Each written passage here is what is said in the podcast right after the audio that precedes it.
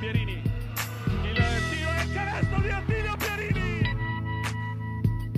Il capitano che ha messo un canestro incredibile nel cuore dell'area.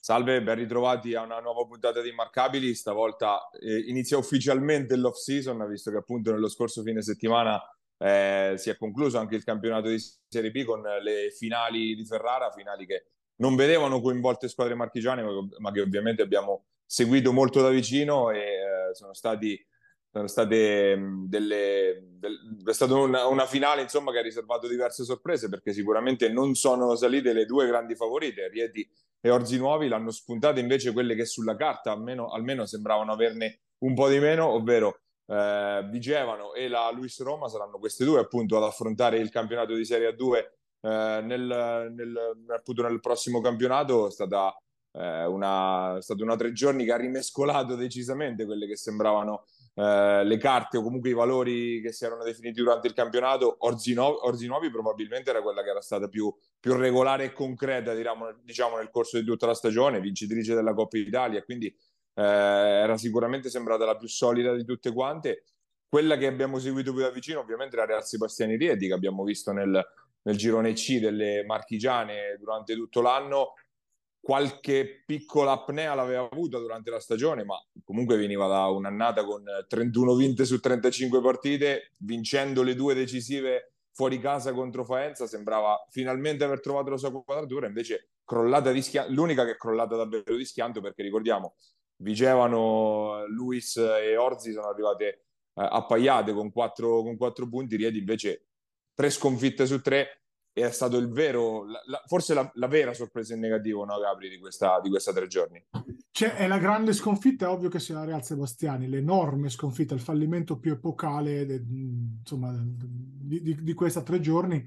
Sono tre anni che fanno fallimenti epocali, evidentemente qualcosa deve essere ripensato, probabilmente a livello proprio, proprio di, ah, sia di costruzione di squadra, e poi ne parleremo con il nostro ospite del giorno, dove magari eh, insomma, qualche appunto si può prendere. Insomma. Si può prendere qualcosina, poi adesso ci arriviamo. Che proprio io credo anche come serenità di ambiente di lavoro, cose del genere, perché non è un caso se ogni anno Ragazzi Sebastiani spende milioni e poi non porta a casa il risultato. Dispiace perché, ripeto, dispiace perché quando c'è una squadra ambiziosa, organizzata, che ha tutto quello che serve per andare su, bisogna che vada su, nel senso che comunque sia chi ha i soldi da spendere, giusto che fa bene del movimento, no? Se riesce a centrare l'obiettivo, significa che insomma c'è, eh, c'è una sostenibilità, sostenibilità, però bisogna farlo nella maniera giusta. Orzi Nuovi è l'altra grande sconfitta, anche se di misura, eh, per, però alla fine è ovvio che se non c'entri il risultato sei la sconfitta. E noi abbiamo detto Orzi Nuovi e Rieti si, favorite e ovviamente sono adesso Luis. E... Ah, pe- penso che per tutti, tutto il mondo più o meno avrebbe indicato per forza del roster perlomeno quello. Però sai, Pai, alla fine, come diciamo sempre dal giorno 1 di questo podcast, la B è un mondo a parte, un campionato a parte. Si vince in un modo totalmente diverso da tutti gli altri campionati e si vince con dei giocatori di Serie B. Cioè, questo ormai possiamo definirlo come una legge, tipo un, un, il primo principio uh, della, della, della Serie B. Insomma, la B si vince con i giocatori di Serie B, con gli allenatori di Serie B che conoscono i giocatori, conoscono il campionato, conoscono gli arbitraggi, conoscono le dinamiche, no? con i general manager di Serie B, che conoscono appunto anche il sommerso no? del, del campionato, perché è un campionato enorme come portata numero potenziale di giocatori, nel quale ogni volta fare le scelte giuste nel roster diventa complicato. Ci vanno i giocatori funzionali e sia Vigevano che la Luis avevano i giocatori funzionali. Perché? Perché se pensiamo a Vigevano alla fine della fiera, Peroni, Broia non avranno il talento di Spanghero e di boh, chi cavolo ti pare te, di, di, di, un lungo qualsiasi, ma sono giocatori che stanno in Serie B. Ho, ho detto Peroni e Broia, potrei fare 50 nomi diversi. Ma chiaramente sono giocatori che la B sanno come si vince, sanno cosa bisogna fare, cosa ti è concesso fare in un determinato momento, cosa no. Eh, come si vive un gruppo di Serie B, tutte cose che poi tra- parleremo con il nostro ospite del giorno. Dall'altra parte la Luis ha un allenatore che la Serie B la fa da 547 anni, non mi ricordo onestamente Paccaria su un'altra panchina da boh, non, non, so quanto tempo e, e comunque la fa, la fa, in un certo modo. un gruppo che stava insieme, questo abbiamo sempre detto da anni, dove sono stati inseriti due giocatori di categoria superiore. Andate a vedere Fallucca, quello che ha fatto il giorno 2, quindi sabato, prestazione ai 35 con 8 triple, di cui due, le ultime due, una roba da, fa- cioè, da giocatori di categoria superiore. Ecco, se tu metti due giocatori, non di più, lui e Lodi, su un impianto già rodato di giocatori di Serie B di talento, allora la vinci, o perlomeno la puoi vincere fare una squadra di giocatori da due portati a, a, in Serie B eh, non, pa- non, paga. Questo, questo, è quanto. Insomma. Rieti che mh, probabilmente ha pagato anche il non aver mai trovato davvero una gerarchia nella, nella squadra, alla fine tentato di recuperare in extremis anche Spanger, un roster da 9 senior, 5 under, abbiamo più, parlato, ne abbiamo parlato più volte nel corso dell'anno e non, è, non si è mai trovata davvero una, una, quadratura nella quale forse l'unico che ha avuto costanza è stato Chinellato, che è stato ancora una volta il migliore anche durante, durante le finali, ma per il resto non c'è stato mai davvero un leader di questa squadra che li ha, li ha trascinati o almeno un paio di leader, insomma quelli da cui andare ad avere come, ad avere come punti di riferimento nelle, nelle situazioni difficili come sono state appunto queste, queste finali per la squadra di Coach Dell'Agnello. Coach Dell'Agnello che tra l'altro già saltato, sono bastati pochi giorni, insomma, ed è stato già ufficializzato come fuori dalla, eh, dalla panchina della Real Sebastiani Rieti, Rieti che sarebbe però già in, in approccio per eh, rilevare un titolo di Serie 2 dopo tre delusioni consecutive il patron Pietro Paoli non vuole sbagliare stavolta, insomma sembra vicino l'aggancio o comunque l'acquisto del titolo di Mantova che a quanto pare da qualche settimana si parlava delle difficoltà appunto della squadra a ripartire con la Serie A2, quindi Rieti potrebbe comunque rientrare dalla, dalla finestra dopo essere, essere uscita dalla porta, ehm, mentre appunto per Orzimovi per adesso resta, eh, resta soltanto un pugno di mosche in mano e appunto la, la prospettiva di riaffacciarsi in uh, Serie B d'Elite l'anno prossimo. L'abbiamo evocato più volte, ne parleremo, appunto lo, lo, sentiremo più tardi. Un marchigiano è uscito vincitore da quest'anno dalla, dalle, da queste finali ed è Giorgio Broia che appunto con la maglia di Vigevano ehm, ha, raggiunto, ha, raggiunto, l'obiettivo. Appunto lo sentiremo più tardi perché ora ovviamente ci affacciamo al, a quello che sta accadendo invece nelle, nelle nostre minors. In realtà è stata una settimana un po' interlocutoria, evidentemente tutti concentrati su queste su queste finali che sono state ovviamente come sempre anche punto di incontro per eh, dirigenti, allenatori, procuratori e tutto quanto, ma a livello concreto in realtà anche di rumors c'è stato davvero, davvero poco. Ovviamente fiato sospeso in primis per la situazione Risto Pro Fabriano, Fabriano che eh, si era dato una settimana di tempo fondamentalmente per eh, cercare di centrare l'obiettivo ambizioso di sottoscrivere, eh, di far sottoscrivere ai suoi tifosi 600 abbonamenti in questi giorni insomma scade, scade il termine. L'ultimo aggiornamento di due o tre giorni fa se non sbaglio dava 250 la quota già raggiunta quindi per adesso lontano l'obiettivo ma non sappiamo appunto in questi giorni se, se e come sia andata avanti quella, quella raccolta e quindi resta ancora un po' tutto in sospeso. Io penso che però già la settimana prossima qualcosa si saprà anche perché se non sbaglio il termine per definire le iscrizioni ai campionati di Serie B dovrebbe essere il 7 luglio, quindi non è che ci siano poi mesi insomma da, per, per, poter giocare su queste, su queste, cose. Con varie squadre alla finestra, qualcuno ha detto Loreto Pesaro, insomma, eh, a, a, sondare, a cercare di capire cosa succede. Io non ho il polso della situazione fabrianese, onestamente non, non ce l'ho ed è anche giusto che sia una cosa che resti, tra virgolette, nel, nel segreto dell'urna, ecco, nel senso che resti lì e, e che, che, sappiano loro cosa fare. Le voci ad oggi... Anche, anche perché, Gabri, la questione è strettamente economica, quindi magari se la risposta non è di 600 abbonati è magari di 400, però magari fa la, la, compagine societaria o arriva qualche sponsor dice ci metto qualcosa in più, poi magari si guaglia la situazione. Quindi è meglio che da quel punto di vista aspettiamo quello che, ah, che viene a livello ah, ufficiale da loro. Ad oggi sarebbe inutile parlare anche di una Serie B1 a salvarsi piuttosto che um, totalmente prematuro, quindi semplicemente aspettiamo. Tra l'altro, non so se vuoi il gancio adesso o dopo, il modello Fabriano ha fatto scuola perché insomma anche Osimo ha seguito la, la strada della, della campagna abbonamenti anticipata, ma magari ci arriviamo dopo. Insomma, scendiamo con calma lungo il crinale della B d'eccellenza, magari andando su, su Iesi, facendo ovviamente come sempre gli auguri a Fabriano che possa rimanere nella categoria che ha guadagnato.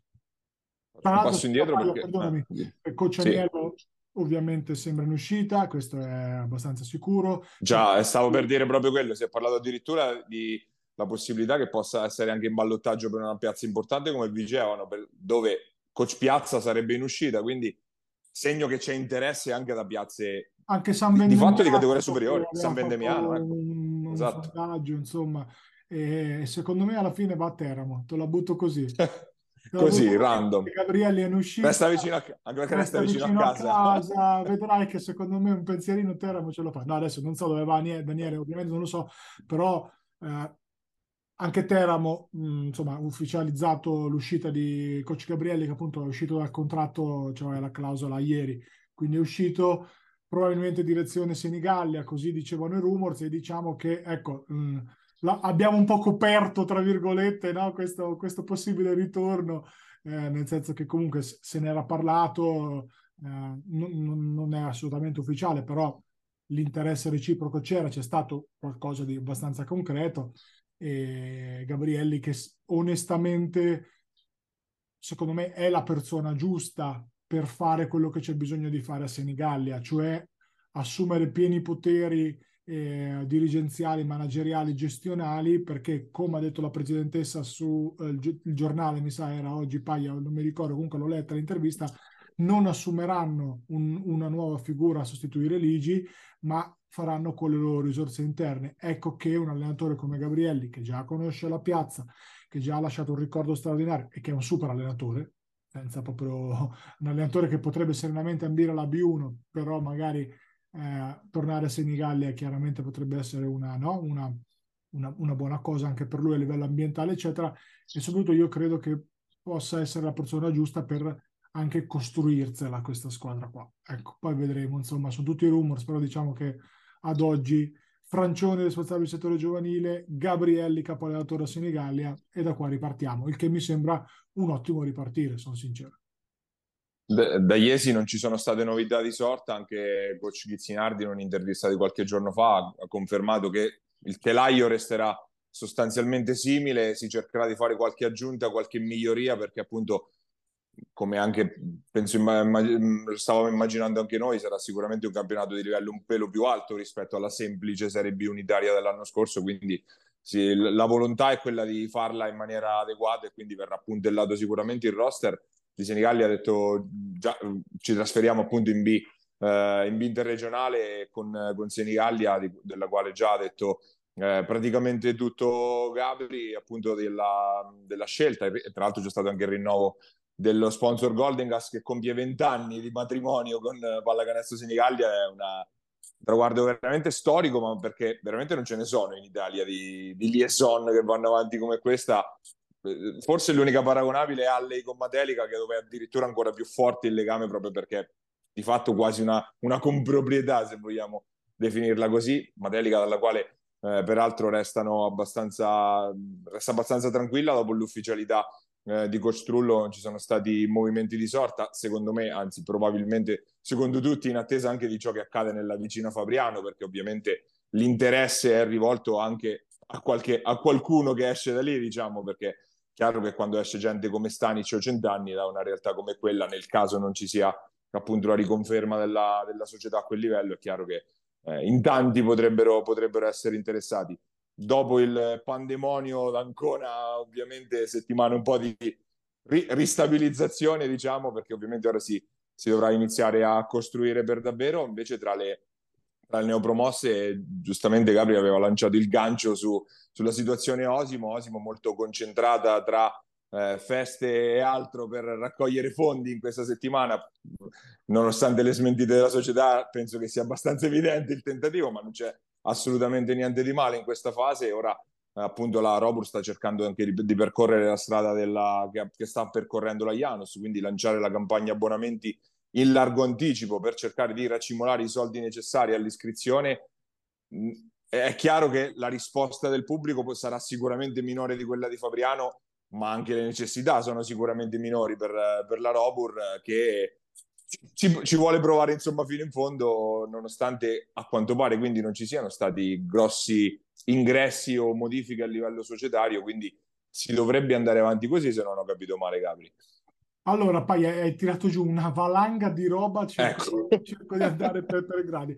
Volevo prima chiudere su Iesi perché secondo me c'è un passaggio molto importante che non abbiamo fatto ed è il seguente. La conferma che la famosa cordata per la 2 è viva, vegeta è molto interessante. Eh, avevi parlato tu della- del- del- del- dell'azienda Fileni, della famiglia Fileni come, e di Lupo Rossini come appunto ehm, interlocutori principali e abbiamo fatto qualche piccola telefonata, qualche piccolo sondaggino, sembra che sia una realtà assolutamente esistente, vera, reale, concreta, che non sia interessata a, a nient'altro che la A2. Quindi eh, il che fa capire la magnitudo del progetto. Detto ciò, non è detto che parta quest'anno, potrebbe partire l'anno prossimo. Staremo a vedere. Per Iesi si parla di un'uscita Filippini, eh, quindi potrebbe esserci qualcosina nel, nel settore lunghi perché Varaskin costa i soldi rinnovarlo, questa è la, è la realtà dei fatti. E onestamente, Paia, io credo che eh, parlando di livello, sto, sto parlando tanto con dirigenti, allenatori, amici, eccetera. Eh, c'è molta aspettativa sia sulla B1 che sulla B2 sul livello perché secondo me sai cosa mancherà rispetto all'anno scorso? Le squadre di fascia medio-bassa cioè nella B1 non troverai le squadre Empoli, Cesena o la Matelica di inizio campionato l'anno prossimo saranno tutte belle battaglie e soprattutto come spesso succede nelle riforme tutti stanno mettendo giù soldi veri per evitare di eh, poi farsi trovare impreparati. Ecco perché ci si aspetta perlomeno il primo anno un, live- un livellamento verso, verso l'alto. L'altra cosa interessante sempre legata alla B1 e B2 parlando con molti general manager amici dirigenti eccetera molti stanno ad oggi scegliendo di non prendere lo straniero proprio perché il mercato dello straniero è abbastanza drogato in questo momento da cifre allucinanti e un po' condividendo anche il mio pensiero, molti pensano che non è così sicuro che il Gamazzo, il Rodriguez Zuppi, il, quello che vuoi tu, abbiano in B1 soprattutto lo stesso impatto che avevano in C-Gold. E questo è sentimento comune. Per, però, però, dipende da che tipo di straniero va a inserire. Legnano è andato a inserire Nick Reivio, che ecco. insomma è un americano di passaporto italiano, capisci che poi ecco, dipende dalla prospettiva. Esatto, ecco. esatto, però siccome stanno andando via i Suppi a 38, i Gamazzo, adesso non so che cifre, sembra che sia rimasto in Argentina, ma immagino quelle cifre lì, siccome stanno andando via i giocatori a cifre tanto importanti, io mi trovo abbastanza giù, abbastanza d'accordo con chi in questo momento sta a guardare e vedere cosa succede. E questo lo leggo al discorso Osimo, che in questi anni ha fatto del recruiting dall'Argentina soprattutto eh, le proprie fortune. Secondo me Paia in generale non ci si rende conto di quanto costa la B2 rispetto alla C-Gold. Cioè, è difficile quest'anno fare i miracoli con, con quello che come si è fatto l'anno scorso Osimo ha fatto un mezzo miracolo, comunque ha speso una cifra abbastanza contenuta, ha trovato dei giocatori molto interessanti a cifre veramente basse. Quest'anno è, più, è molto più difficile, cioè pensare di fare la squadra ad agosto uh, a settembre con quello che resta, facendo arrivare gli argentini all'ultimo, rischia di essere problematico proprio perché l'impatto di questi ragazzi è molto diverso. E io, io mi, ricordo, mi ricordo Dubois che arrivò tre giorni prima dell'inizio del campionato, per fare un esempio. Sì, Quindi sì, è sì. veramente complicato pensare di rifare ancora una volta a un livello che sarà necessariamente un filo più alto perché appunto rispetto alla C-Gold attuale eh, decurti la parte, tutta ecco, la parte bassa. Ecco. Secondo me non sarà un filo più alto perché basti pensare che le aspettative di una Civitanova oggi con lo stesso nucleo dell'anno scorso è una metà classifica. Le aspettative diciamo uh, di, come dire, di pronostico, no? Ecco, poi magari sarà metà verso l'alto, magari farà anche qua, me lo auguro perché insomma saremo tutti contenti, però al di là di questo, no, si, oggi si stima, addetti ai lavori stimano che la, la Civitanova che l'anno scorso ha dominato il campionato, traslata in quella che potrebbe essere la prossima B2, sarebbe una squadra di metà classifica, metà verso l'alto. Ecco, quindi questo è quello che si, ad oggi si stima. So che tu, Paia, sei un po' più contenitivo da questo punto di vista, cioè tu ti aspetti il livello un po' più basso, io io no, ma staremo a vedere, insomma, staremo a vedere perché gli anni delle riforme sono son sempre molto complicati. Però, ecco, questo sicuro, non ci si rende conto di quello che costa una B2 rispetto alla C-Gold, cioè trasferte, tasse gare, parametri, e, e, diventa fondamentale tutto il discorso del settore giovanile. Mi aggancio al discorso Stamura, secondo me non ci si rende conto del livello quando si legge che la Stamura vuole fare con solo under 17-19. Secondo me non ci si rende conto. Impensabile. Ad oggi ad per me è impensabile. È totalmente fuori di melone. Cioè, si rischia di fare una stagione veramente alla San Benedetto dell'anno scorso. Poi magari i ragazzi avranno, un, anzi sicuramente avranno un processo di crescita importante e arriveranno magari no, a, al giro di boa del campionato sicuramente migliorati.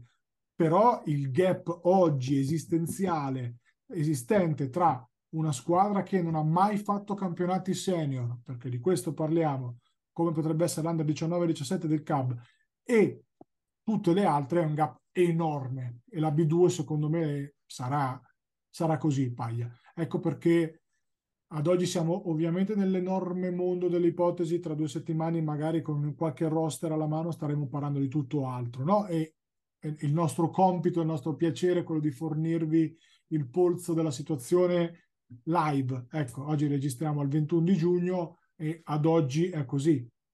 Però secondo me bisogna stare molto attenti perché è un attimo fare il passo più lungo della gamba o, oppure a credere di poter fare con delle forze un discreto campionato e poi trovarsi tutti dall'altra parte. E poi bisognerà capire quali saranno i gironi, come, come se magari verranno anche smembrate le, le marchigiane, non lo sappiamo ancora, Probabile. perché comunque appunto l'accoppiamento più probabile, come abbiamo detto, quello Marche e Abruzzo. Nel, nel, complesso contano 8 marchigiane e 6 abruzzesi, quindi 14 contro le, le, 12 che deve avere ogni girone. Quindi sicuramente o se ne smembra uno o se ne smembra l'altro. Quindi quello lo vedremo una volta completate le, le iscrizioni, anche perché ma, manca anche un, una o due squadre mancano in organico per, per l'effetto dei, eh, delle varie rinunce che abbiamo visto di Ferrara e Firenze, quindi è tutto ancora un po' fumoso e quello poi si riflette nel cercare di capire quale può essere il livello che vai a Per affrontare. capirci, Paia, ho fatto un po' di sondaggi in Abruzzo, Amatori dovrebbe fare 10 professioni, 10 senior o 8, comunque poi bisogna vedere che senior, però Amatori Pescara farà una cosettina di un certo livello, comunque con 8-10 giocatori professionisti, Teramo è appena scesa dalla B e si parla di tenere di Donato o se non lo tengono comunque vanno d'intorno. Quindi Teramo, Amatori Pescara, eh, poi ci devi giocare contro, queste squadre qua, capito? Cioè se Teramo voleva rinnovare Gabrielli per due anni perché c'era l'opzione di rinnovo, mi immagino che adesso faccia una squadra, vediamo come va. Cioè, Teramo eh, sarà un'altra delle squadre giustamente con ambizioni di tornare. Matelica dovrebbe essere la mazza campionato con Portorecanati. Vediamo, cioè, la fascia, il livello si alza tantissimo. E secondo me ad oggi probabilmente verranno smembrate le, le, le, le marchigiane. Pensa se le due pesaresi vanno in Emilia Romagna, ti cambia da così a così, perché ti, ti, ti trovi le Cesena, eh, rischi di trovarti le squadre come eh, la, la, Virtus Imola dello scorso anno, perché poi l'Emilia Romagna le minor sono roba seria, quindi eh, ce l'ha dimostrato Galassi e compagnia cantante, quindi cambia veramente la giornata alla notte, ancora prestissimissimo, anche perché non ci sono le regole di ingaggio, non ci sono le DOAR, manca veramente un sacco di roba. Però, ripeto, ad oggi è nostro piacere, compito, tra virgolette, istituzionale, darvi il polso no, di quello che succede e, e lo condividiamo volentieri con voi in B interregionale una delle più attive sicuramente sul mercato è Porto Recanati che ne, ne sta sondando tanti di giocatori con, con Anibaldi dovrebbe essere più o meno fatta e mentre tra, nel reparto esterni alcuni nomi che sono saltati fuori sono quelli di Caverni in uscita da Fiorenzuola di Matteo Fabi che è molto richiesto e che quindi eh, una, potrebbe anche lasciare una Porto Sant'Elpidio che invece in Serie C dovrebbe essere un po' in tono minore rispetto alle ultime, alle ultime stagioni. Un altro nome che è circolato è quello di Michele Bugianovo, ma a quel punto bisognerebbe prima capire cosa, cosa succederà in quel di Osimo. Insomma, eh, Porto Recanati invece è subito bella attiva da quel, da quel punto di vista, molto più tranquille eh, le due pesaresi, Bramante e Pisaurum, non eh, ci sono rumors di, so, di, sorta, Bramante che dovrebbe puntare a trattenere invece Delfino come, come straniero, ma magari se, se, il fratello resta in Serie A, lui magari potrebbe continuare a fare coppia, tra virgolette, restando al Bramante in Serie B, anche perché comunque eh, è stato sicuramente tra i protagonisti nella seconda parte eh, di stagione. Insomma, questo va a completare un po' il quadro della, della B interregionale, che appunto però dobbiamo aspettare quali sono i confini di questo, di questo campionato qua. Sì, ancora prestissimo. Se, giust, giustamente si muove Porto Recanati che ha già le idee abbastanza chiare su quello che vuole fare, eccetera. Quindi è giusto si muova per tempo. Per il resto, Paglia è l'unica L'unico rumors degno di nota è che appunto hai detto tu che con il ridimensionamento tra virgolette di, di Porto Sant'Elpidio potrebbe non essere più così sicura la presenza di, di Massi Domizioli insomma alla guida del, di Porto Sant'Elpidio stessa. E, mh, mm, insomma quindi vediamo un pochettino chi, chi, chi, può andare al suo posto staremo a vedere insomma eventualmente. E con questo scendiamo in, in Serie C dove figuriamoci se in Serie B si muove poco figuriamoci in Serie C dove comunque quelle che si stanno muovendo tanto sono Montemarciano e Recanati sostanzialmente eh, Montemarciano che sta muovendo molto soprattutto in uscita in questi, eh, in questi ultimi giorni ha ufficializzato le uscite di Conte e di Curzi tra gli altri anche di Bartolucci e, eh, e Tagnani vado a memoria potrei perdermene qualcuno per strada.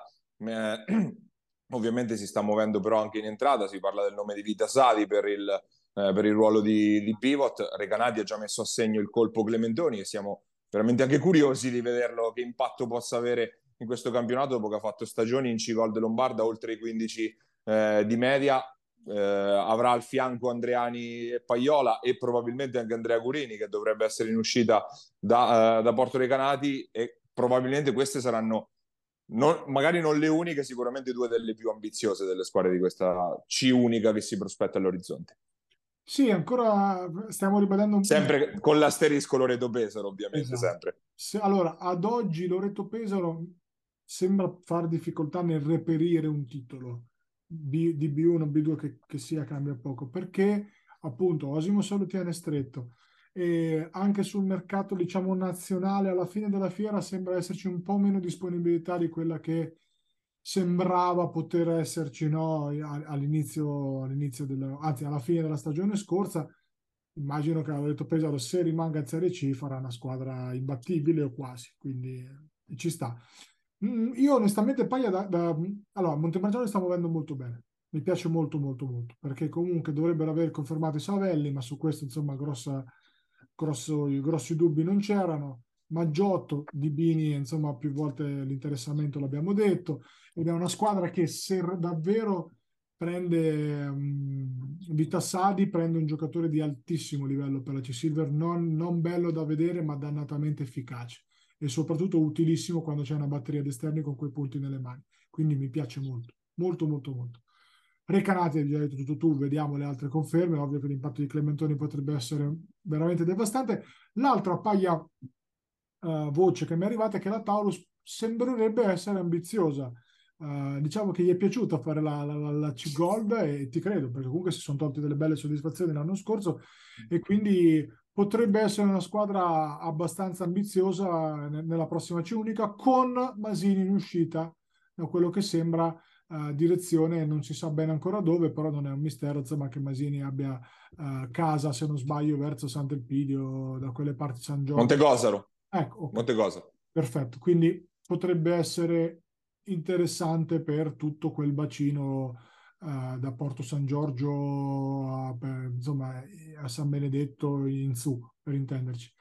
Eh, e quindi stiamo un po' a vedere, ovviamente non si è mosso ancora assolutamente nulla di certo perché, perché di solito no, va sempre dall'alto verso il basso. Chi si è mossa la Sudor che ha ufficializzato, come Pai aveva detto tempo fa, eh, il buon Sandro Castorina come capo allenatore, quindi insomma eh, adesso vediamo da lì che cosa costruiscono intorno. E, ehm, tra l'altro Sudor che si è inserita nella, tra virgolette, corsa per Adem Katakovic che sembrava fatto per Recanati invece potrebbe restare a casa, tra virgolette, visto che lui è cresciuto cestisticamente a Montegranaro eh, squadra che comunque al nuovo Sudor avrà una forte componente dei giovani dell'under, dell'under 19 ma con 5-6 senior appunto da, eh, da, da, inserire ma ancora appunto eh, molto è da, da, definire. Voci ci sono anche da Porto San Giorgio si è parlato addirittura di un tentativo da parte del, del sindaco di fare da tramite per cercare di unire le forze tra la Virtus che um, appunto nella scorsa stagione eh, ha disputato il campionato di C-Silver e la, il Porto San Giorgio Basket che sostanzialmente invece si è occupata fino ad ora soltanto di settore giovanile per provare appunto a fare qualcosa in più per quello che è una piazza comunque con una grandissima tradizione come Porto San Giorgio, per ora fumata nera e si era parlato anche di tentativo di trovare un, un titolo, comunque un posto ai livelli superiori che possano essere C eh, o B inter- interregionali, insomma per ora eh, sembra essere rimasto un po' tutto, tutto, congelato e per il resto, insomma, la situazione è questa, non, non ci sono news da, da, San Benedetto, che è una delle, delle, squadre che comunque ripartirà da zero per forza di cose, l'avevamo già detto nelle scorse settimane con l'uscita di coach Roncarolo, quindi si dovrà ripartire da zero e sarà una C unica, quindi vedremo se la faranno con i soli ragazzi o come spesso hanno fatto, comunque anche attingendo magari al mercato abruzzese, però insomma questo è per fare un po' un quadro generale, senza dimenticarci che la C Unica accoglierà anche le squadre, le squadre umbre e un piccolo squillo l'ha fatto Todi, se non sbaglio, nei giorni scorsi, che si è andata ad accaparrare un, un giovane, come un po' ha fatto nel, nel, nei, ultimi, negli ultimi anni, andando a cercare profili di ragazzi giovani, under 19, under 17, da poi lanciare in, in prima squadra. Non sono mai riusciti a fare grandi risultati a livello di... Um, di, appunto dei risultati, no, ma anche a livello di prima squadra, a fare dei colpacci enormi, campionati enormi a livello di prima squadra, ma di giovani ne stanno lanciando e mettendo in mostra diversi. Anche nell'ultimo anno, Cara Petrovic, per esempio, che abbiamo visto l'anno scorso, ha fatto sicuramente vedere belle cose. Reclutano, sono bravi, reclutano, vedono, fanno un po' quello che faceva uh, Daniele con Agnello con uh, tutto il suo progetto qualche anno fa. E assolutamente sensato. Tra l'altro è in uscita, anzi è stato comunicato l'uscita no? di Coach Olivieri da, da Todi, quindi vediamo lì che cosa succede. Però, ripeto, ad oggi questo è quello di cui siamo in possesso, che chiaramente vi possiamo dire. Poi quello che non vi possiamo dire eh, per, per, ora ce lo teniamo per noi, poi vediamo. Insomma. No, anche perché bisogna fare pure una cernita, perché di chiacchiere in, questi, in, queste settimane qua finché non arrivano le prime ufficialità proprio ne escono a, a profusione a bizzeffe. Eh, per quanto riguarda la parte chiacchierata nostra siamo alla, alla, conclusione, ma appunto come abbiamo annunciato abbiamo un ospite di peso quest'anno, l'unico marchigiano a vincere il campionato di Serie B quest'anno è appunto eh, l'ala pivot della, della, di Vigevano, Giorgio Broglia. Andiamo ad ascoltarlo.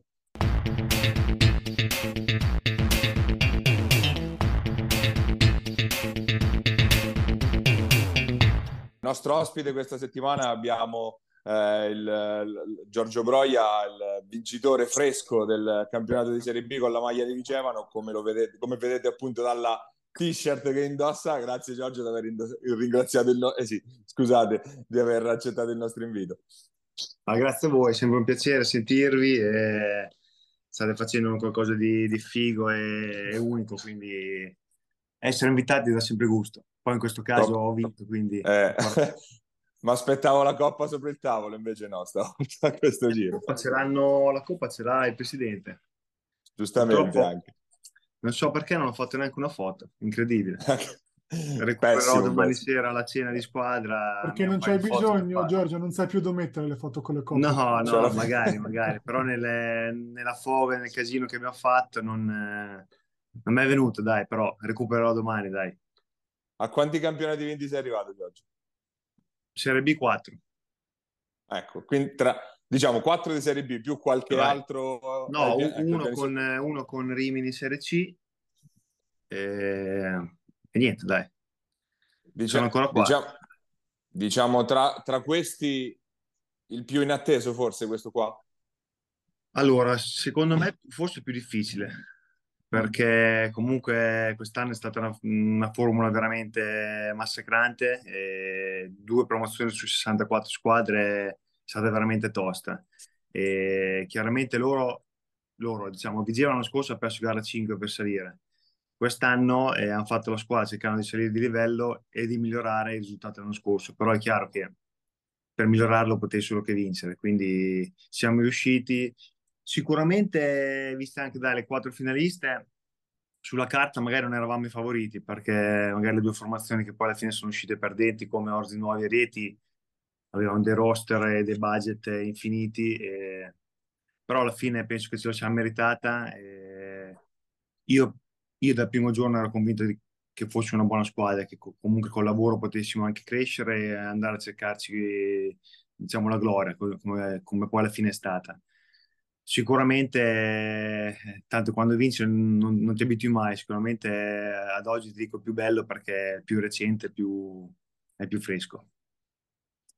Poi siete arrivati, avete vinto voi e la Luis appunto di questa finale che si è giocata a Ferrara nello scorso fine settimana e avete vinto anche con un, giocando un basket un po' diverso da quelle che appunto erano le, eh, le due favorite principali, Orzi Nuovi e Rieti, magari più squadre un po' più pesanti che giocano più a metà campo. Voi e Luis invece squadre più abituate a giocare a ritmi un po' più alti. Pensi che abbia fatto anche la differenza questo qua, questo, questa cosa? Ma, ti dico, noi il coach dal primo giorno di allenamento ha impostato la squadra diciamo, sul ritmo soprattutto difensivo. Poi è chiaro che in attacco diciamo che non, non eravamo una, non siamo una squadra molto pensante, quindi a metà campo potevamo trovare qualche difficoltà in più. E quindi que- questo gioco molto, molto aggressivo eh, diciamo, dalla difesa ci ha, ci ha, permesso spesso di trovare dei canestri facili in contropiedi, transizioni con magari anche estemporanei. Però secondo me è stata lì la nostra, la nostra crescita perché penso che giocare solamente run and gun è difficile vincere.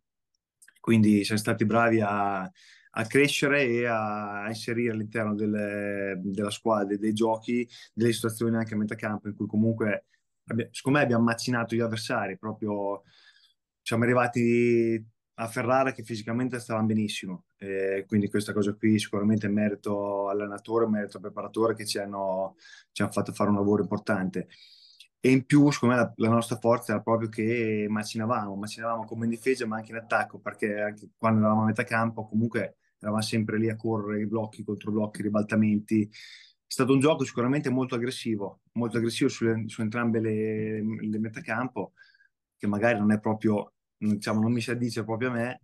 Però, Te lo stavo per dire, il tuo proprio. esatto, però penso che alla fine io mi sono messo, cioè, l'obiettivo mio era vincere, quindi per me, tanto mi, voi mi conoscete, per me fare uno, fare due, fare dieci o venti non mi cambia niente, l'obiettivo è vincere, quindi mi sono messo a completa disposizione della squadra, della società e ho trovato un gruppo meraviglioso che um, oggettivamente abbiamo fatto um, un capolavoro. Poi vincere per una realtà come Vigevano secondo me è un qualcosa di, di unico. Eh, penso che boh, nel panorama italiano una Serie B di questo livello e con questo seguito, secondo me, non esiste. Forse magari Livorno sì, adesso non so dirti, però noi siamo andati a giocare spesso fuori casa, sembrava che giocassimo in casa, siamo andati a giocare solo in palestre da 500 persone, 300 erano nostri.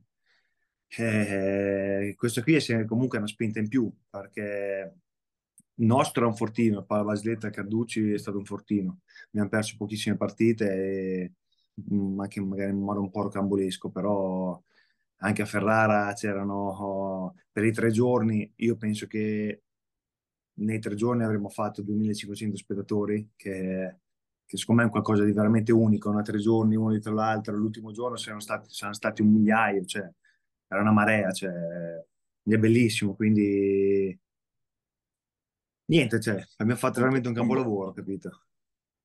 Un, po' me l'hai, me l'hai, quasi bruciato quello che volevo chiederti. Appunto, negli ultimi anni abbiamo visto vincere squadre, per esempio Fabriano è un'altra realtà che, come dicevano, ha un enorme seguito che poi la, in certe situazioni fa la differenza nel, nel, vincere qualche partita. Pesa davvero secondo te questa cosa? Cioè, all'atto pratico porta qualche vantaggio avere tutto questo allora, seguito, tutto questo pubblico? Io, eh, io, sono uno che in campo non sente molto, diciamo, il, il fuori, cioè, ma non è che lo dico per bullarmi o per fare figo, cioè, però è una cosa che non ho mai, non gli ho mai dato un gran peso.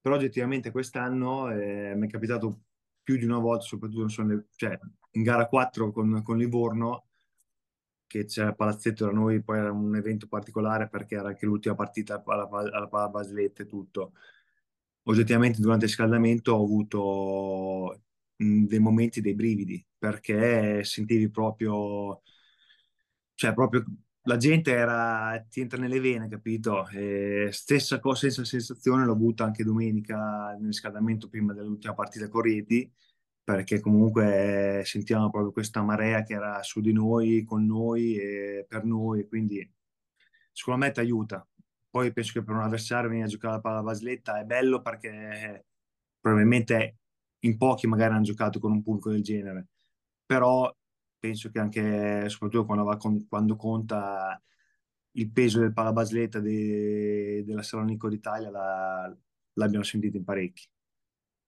Gabri. Io giro un po' il dito nella piaga eh, perché secondo me, non, io ho la mia teoria che la Serie B si vince con i giocatori di Serie B, non con i giocatori di Serie A, e anche quest'anno ci abbiamo avuto l'ennesima riprova. E mi devi spiegare perché questa teoria è giusta, perché a questo punto non è più una teoria, cioè non c'è più il beneficio del dubbio. Però se ogni anno broglia, rivali, poi Eugenio si è fatto male, però eh, siamo lì. Cioè, eh, Peroni comunque sempre lì in altro cagnaccio. Eh, adesso tu mi devi dire che cosa hanno in più questi giocatori di categoria, noi li abbiamo definiti di Serie B, rispetto ai giocatori di Serie A che chiaramente hanno più talento, ma com'è comune non vincono mai. Allora, secondo me a questo livello qui eh, il, gruppo, il gruppo può fare una può, può, può, risultare una variante molto importante, molto, molto forte, soprattutto nei momenti di difficoltà. Poi è chiaro che cioè, secondo me la, la Lewis ha vinto meritatamente. Poi tutti dicevano che era scarsa, che era una squadra, non era una squadra di alto livello. È una squadra che gioca insieme da due o tre anni, sempre con gli stessi giocatori. Hanno inserito due giocatori di Lega 2, perché comunque Fallucca e Allodi sono due giocatori di Lega 2. 35 hanno giocato per tanti anni. 2 nella seconda partita Fallucca. Cioè, hanno giocato per tanti anni in Lega 2, quindi cioè, comunque la Luis era una, una, squadra di Serie B con dei giocatori importanti.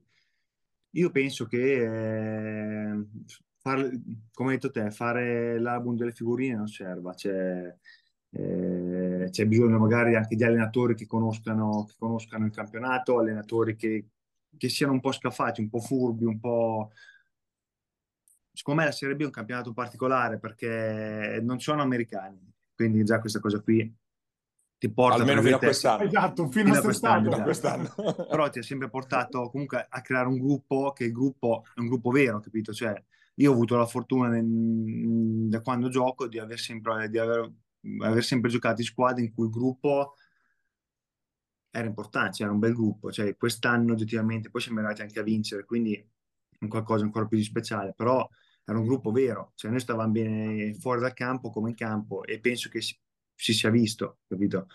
L'anno scorso quando era Rieti, la differenza che a noi non ci dava una lira nessuno, siamo andati in semifinale contro Agrigento che poi ha vinto, l'anno scorso è uguale, il gruppo è stato un gruppo fantastico, però lo vedevi in campo ed era, ed era quello che ci portavamo in settimana e anche fuori dal campo, capito?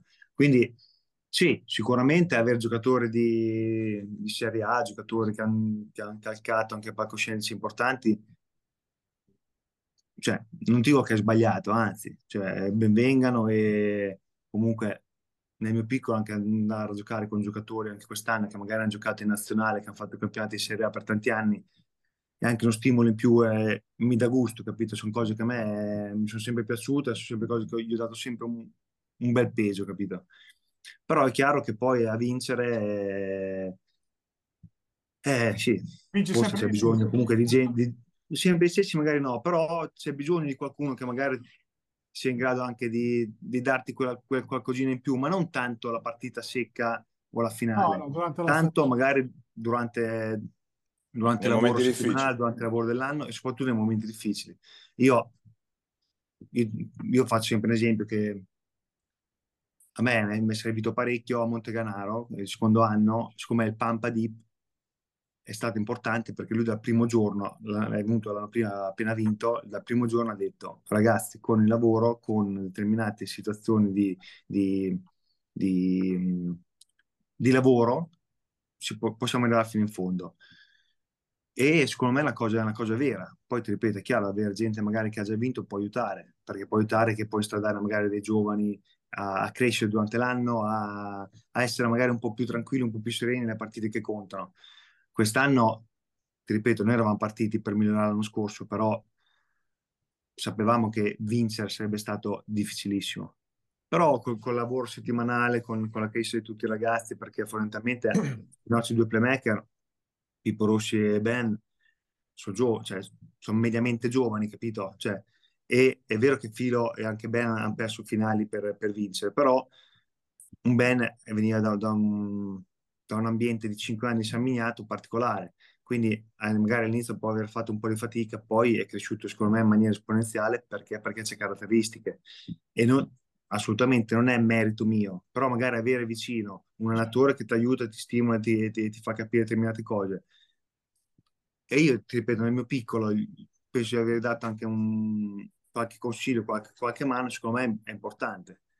Quindi benvengano i giocatori Serie A, di Lega 2, americani, chi però vuole. la Serie però B è un mondo a parte, secondo me. È un mondo a parte. con È un caratteristiche mondo a parte. e- si gioca in un certo modo, con arbitraggi in un certo modo, spazi in un certo Esatto. modo e io ancora sto vedendo, correggimi se sbaglio, se Stanic è ancora l'MVP del campionato o quasi, se Giorgio Broglia deve essere in campo nei momenti decisivi in cui si vince il campionato perché? Perché sa quello che deve fare in post basso, sa quello che deve fare sui ribaltamenti, se eh, Laudoni ancora è lì, eccetera, eccetera. Secondo me, mio modesto parere, ancora le nuove generazioni, il ricambio che sta arrivando, eh, perché sta arrivando, perché li vediamo, però ancora gli manca quella, eh, quella scafatezza, ti voglio dire, che, che serve poi per, per andarle poi a, a completare le opere. Cioè, questo secondo me è la differenza sostanziale. Ah, sicuramente cioè, quello che dici ce lo condivido.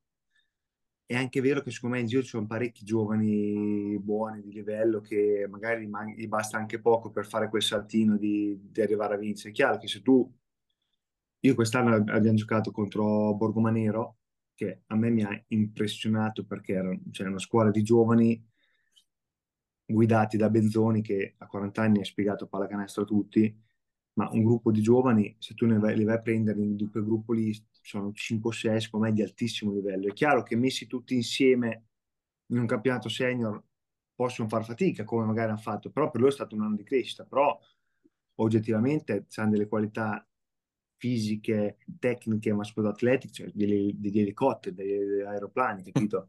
È chiaro che se tu magari hai fatto un anno di, di, di B a Borgomanero, di- facendo magari esperienza, minutaggio e tutto, da lì fai un passettino andando a giocare in una squadra che vuole provare a vincere, in cui ci sono due o tre senior che hanno già vinto, comunque hanno esperienza, che ti possono far crescere dal punto di vista, come hai detto te, del- della scaltrezza, della furbizia, de- di come stare in campo quando conta. eh. E lì è un attimo, secondo me, se c'hai voglia di imparare, voglia di, di- di crescere, un attimo che fai il passettino, capito? È chiaro che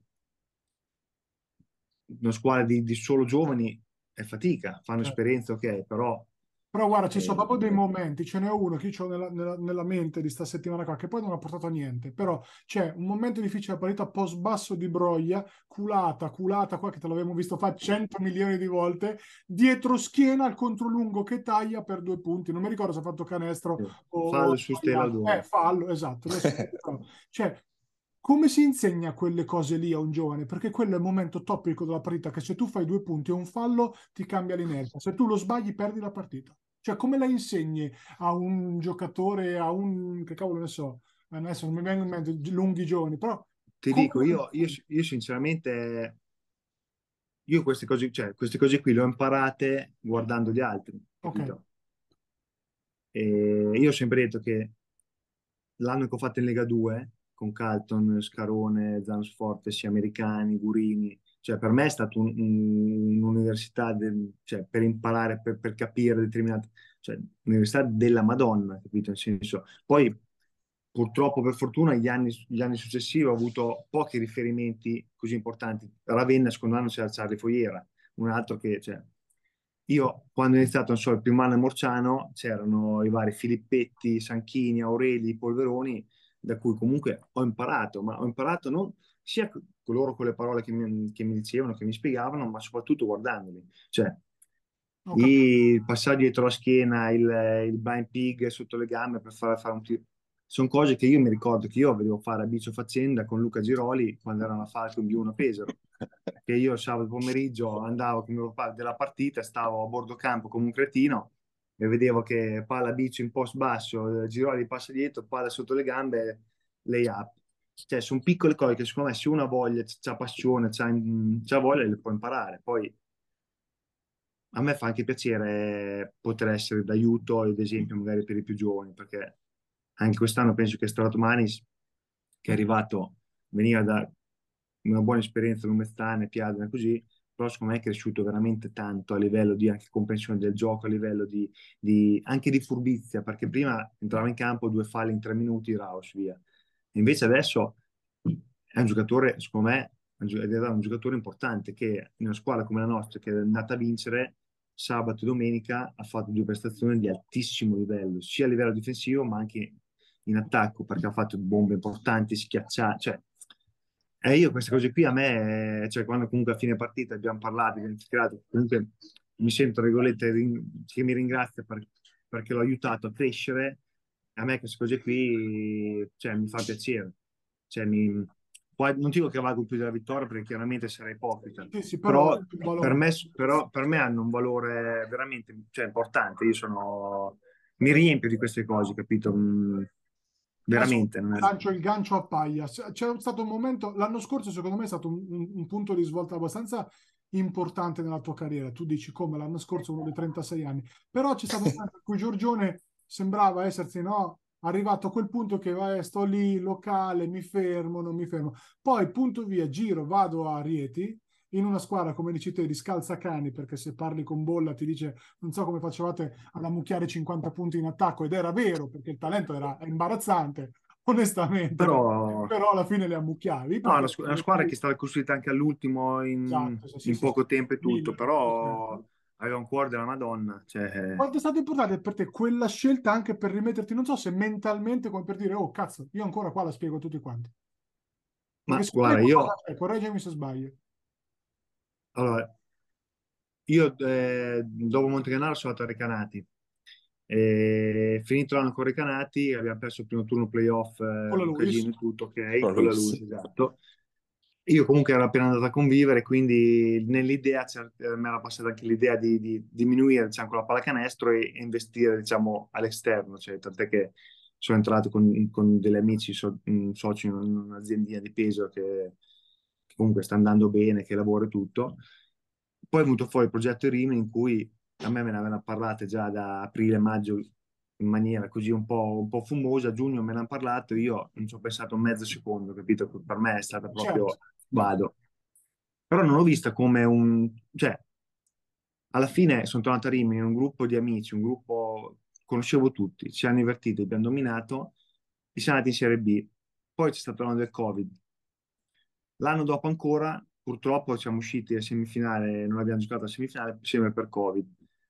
Poi Rimini ha fatto scelte, scelte diverse perché comunque cambia allenatore, quindi ci sta che a livello sportivo le scelte magari non combaciano con quelli che potevano essere i miei desideri e quindi non mi hanno tenuto. A quel punto eh, eh, l'amoroso non c'era più, ho detto cazzo sto a fare qui a Pesaro, nel senso anche ho avuto l'opportunità da reti, non ci ho pensato un secondo e sono andato. Sicuramente cioè, a me l'entusiasmo di giocare, la voglia di, di- fatto di divertirmi, il, voglia- il fatto di vivere proprio lo sport, lo, lo sport alla pallacanestro è una cosa che ho ancora, quindi però sicuramente l'anno scorso mi ha, mi ha aiutato, nel senso, cioè, abbiamo fatto una bellissima stagione, eh, sì, forse mi ha un po' boh, rilanciato, non saprei dirti, però in verità anche a Rimini io sono convinto, vabbè, con i secondi in mano non, si sa mai, se noi non fossimo usciti per Covid, secondo me andava fino in fondo. La squadra con l'innesto anche di Peroni in playoff, secondo me come roster era il più forte a Serie B perché tu c'avevi Rivali, Simoncelli, Fumagalli, Peroni, Moffa, Mladenov, Bedetti, Crow, Proglia, Rinaldi, Ambrosini, Filippo Rossi, cioè avevi 12 giocatori e secondo me a metà marzo avevamo trovato proprio la quadra in cui ci divertivamo, sta- cioè, non dico che schiacciavamo tutti perché non, non mi permetterei mai, però noi ce la sentivamo veramente di andare fino in fondo. Poi penso che comunque ho sempre dato il mio contributo a livello di caratteristiche, a livello di, di, di squadra, a livello di tutto. Poi è chiaro che se Perché uno... non sei appariscente, Giorgione, non sei Eh, se, appariscente. se- se Come uno, Papa, se uno no? Voi lo sapete, voi mi conoscete, eh, io magari sono venuto a giocare per la prima, dopo ero stato a Orzi 9, però diciamo un giovane del nord, che non mi conosceva, magari mi conosceva nemmeno, capito? Non- E quindi dici questo qui, guardi le cifre, dici vabbè, Mm. però io penso che non sono mai stato un giocatore da valutare per le No, cifre, le statistiche, posto che io non, No. non le ho mai guardate in vita mia, e, cioè, lo sanno tutti, nel senso non è una cosa... Quindi sicuramente mi fa piacere. Poi anche il fatto di aver vinto a quest'età, che non è mai, non è mai facile, non è mai scontato, un godimento ancora di Ah, più, però, perché comunque sì, sai, sì, sì, sì, sì. ogni tanto senti parlare, eh, bro, è finito, non corre, non salta, Mai corso e mai saltato. Ma quello neanche Esatto, prima, esatto. Eh, esatto, cioè, vaffanculo, cioè, alla fine sono ancora qui. Certo. Sono stato contento comunque di dimostrare che, che- che a questo livello ancora posso, posso starci, quindi Ben, ben. Vai Paglione. Sono veramente contento. Per, per, per, chi è vissuto su Marte e ci segue comunque in questi anni, comunque Giorgio Broia lo conoscerà benissimo, una carriera quasi tutta in Serie B, ricordo qualche tappa, ovviamente molte le ha ricordate anche lui, Montegranaro, Rimini, Orzi Nuovi, Recanati, Sant'Arcangelo e chi più ne ha più ne metta, sì, Ravenna sì. ovviamente, ma poi quelle ve le andate a riguardare sul sito delle Capallacanestro, non sei stato mai profeta in patria e, e Pesaro quest'anno vive una, un grande fermento a livello di sottobosco, diciamo, tra Loreto che ha ambizioni enormi, Bramante e Pisaurum che comunque sbarcano per la prima volta in Serie B. Co- come lo vedi questo fermo? Come lo, visto anche, tra virgolette, ah. da pesarese ma da fuori, come vedi tutta questa situazione di effervescenza? Allora, ti, dico, fi- ti dico finalmente, nel senso che, cioè, io mi ricordo, quando prima parlando della L'hai citato prima, ecco. faccenda, ecco. cioè, cioè, lo, scavo, lo scavo in Serie A, la Falco in B1, la in B2, c'avevi due o tre squadre in C1, cioè Pesaro è sempre stata una, un, una fucina di squadre a, tut, a tutti i livelli, a tutte le categorie. Poi è chiaro che magari con la crisi, con vari problemi, tu, si era un po' andata a sopire ed è rimasta solamente la VL come riferimento. Però sicuramente il lavoro che stanno facendo, non so, il Bramante lo stesso Pisano da tanti anni, con campionati di C di vertice, ha pagato. Adesso il Loreto magari lo conosco meno, conosco benissimo chiaramente Foglia, conosco Ragno e tutti. So che adesso hanno preso anche un dirigente di, di, altissimo livello, quindi non so se si può dire, però non dico niente. Sì, sì, so si... più, più, oh, più, o meno ufficiale. Io, io, non dico niente, però buono. Quindi io, sicuramente anche loro hanno... alla Loretta, tanto è uscito comunicato, quindi siamo. Ah, a posto, a posto. Ah, okay. Eh, non sapevo, quindi però sicuramente, ti ripeto, sono veramente contento perché peso nel, pic- nella, nel, nel, suo piccolo vive di pallacanestro, vive di basket, ci sono tanti ragazzi, tanti giovani che hanno voglia di fare, quindi secondo me se uno è anche intelligente, con poco puoi fare anche tanto perché c'è veramente un, un, una marea di ragazzi che, che darebbero l'anima per giocare, capito? Quindi sono veramente contento. Speriamo che dai, le cose vadano sempre meglio. Poi, ripeto, anche il Bramante lo conosco un po' meglio perché conosco bene Piccio, conosco l'allenatore, eh, conosco tanti ragazzi che ci giocano, quindi era un paio d'anni che seguivano questo sogno e alla fine sono riusciti, sono veramente contento per loro perché sono meritati, sono anni che lavorano bene, che come, come anche Pisau, cioè non fanno mai il passo più lungo della gamba, capito? C'hai, c'hai, no, c'hai 10, spendi 9, spendi 9 e mezzo. Io sono, sono, sono veramente contento e fiducioso per, per il ritorno dai, delle minors di peso nel basket. Eh, nel basket. Poi peccato eh. quest'anno magari a livello nazionale oggi sono, c'è Iesi e Fabiano, poi Fabiano abbiamo sentito che le voci non sono proprio rassicuranti, quindi secondo me quello è un po' un peccato perché magari eh, ambienti come Senigallia, come Ancona, cioè, avrebbero meritato di rimanere a un livello nazionale. Però mi è capitato di incrociare anche la presidentessa di Senigallia Ferrara, che non conoscevo, ho conosciuta lì. E nel parlare ho capito comunque, come è sempre stata Senigallia, c'è un progetto, c'è una programmazione e nel loro piccolo sicuramente faranno, faranno bene, cresceranno. Quindi cioè, secondo me è un po' tutto il basket marchigiano che deve, deve cercare di, poi diciamo, di ripartire, dai, perché comunque è sempre stato, c'è un tempo uguale anche lì, avevi la Scava in Serie A, Iesi, Fabriano in A2, eh, Montecanaro poi in A2, quindi è sempre stata un, una regione di pallacanestro, quindi sia il peso, ma soprattutto anche le marche, sono contento che, che possano tornare ad avere squadre di livello in tutte le categorie. Te- telegrafico, ti vediamo al Cristo Re quest'estate? Eh no, perché vado via con il Cus Bologna a fare gli europei. Ah, ecco, ah, ecco, ecco. Da, da, vice allenatore, quindi ah, ecco. vado in Portogallo. Ti, costru- ti, stai costruendo la seconda carriera già. No, no, però lì è una seconda famiglia che, di cui faccio parte da, da, da tanto, da, tanti anni, quindi diciamo che l'ultima settimana di luglio, se ci sono gli europei, vado lì. Poi se non ci sono, chiaramente il Cristo è il primo pensiero, perché sono cresciuto lì, quindi, però purtroppo non c'ero. Ti ringrazio Giorgio e bocca al lupo anche per questa trasferta allora il lupo, per quello che verrà. Grazie a voi ragazzi, è sempre un piacere sentirvi, vedervi e anche ascoltarvi. Grande Giorgione. No, nostro. Assolutamente. Ciao Gabri, ciao Paglia. Ciao ciao ciao. Ciao, ciao, ciao, ciao, ciao. Ciao ragazzi, un abbraccio grande. Ciao ciao.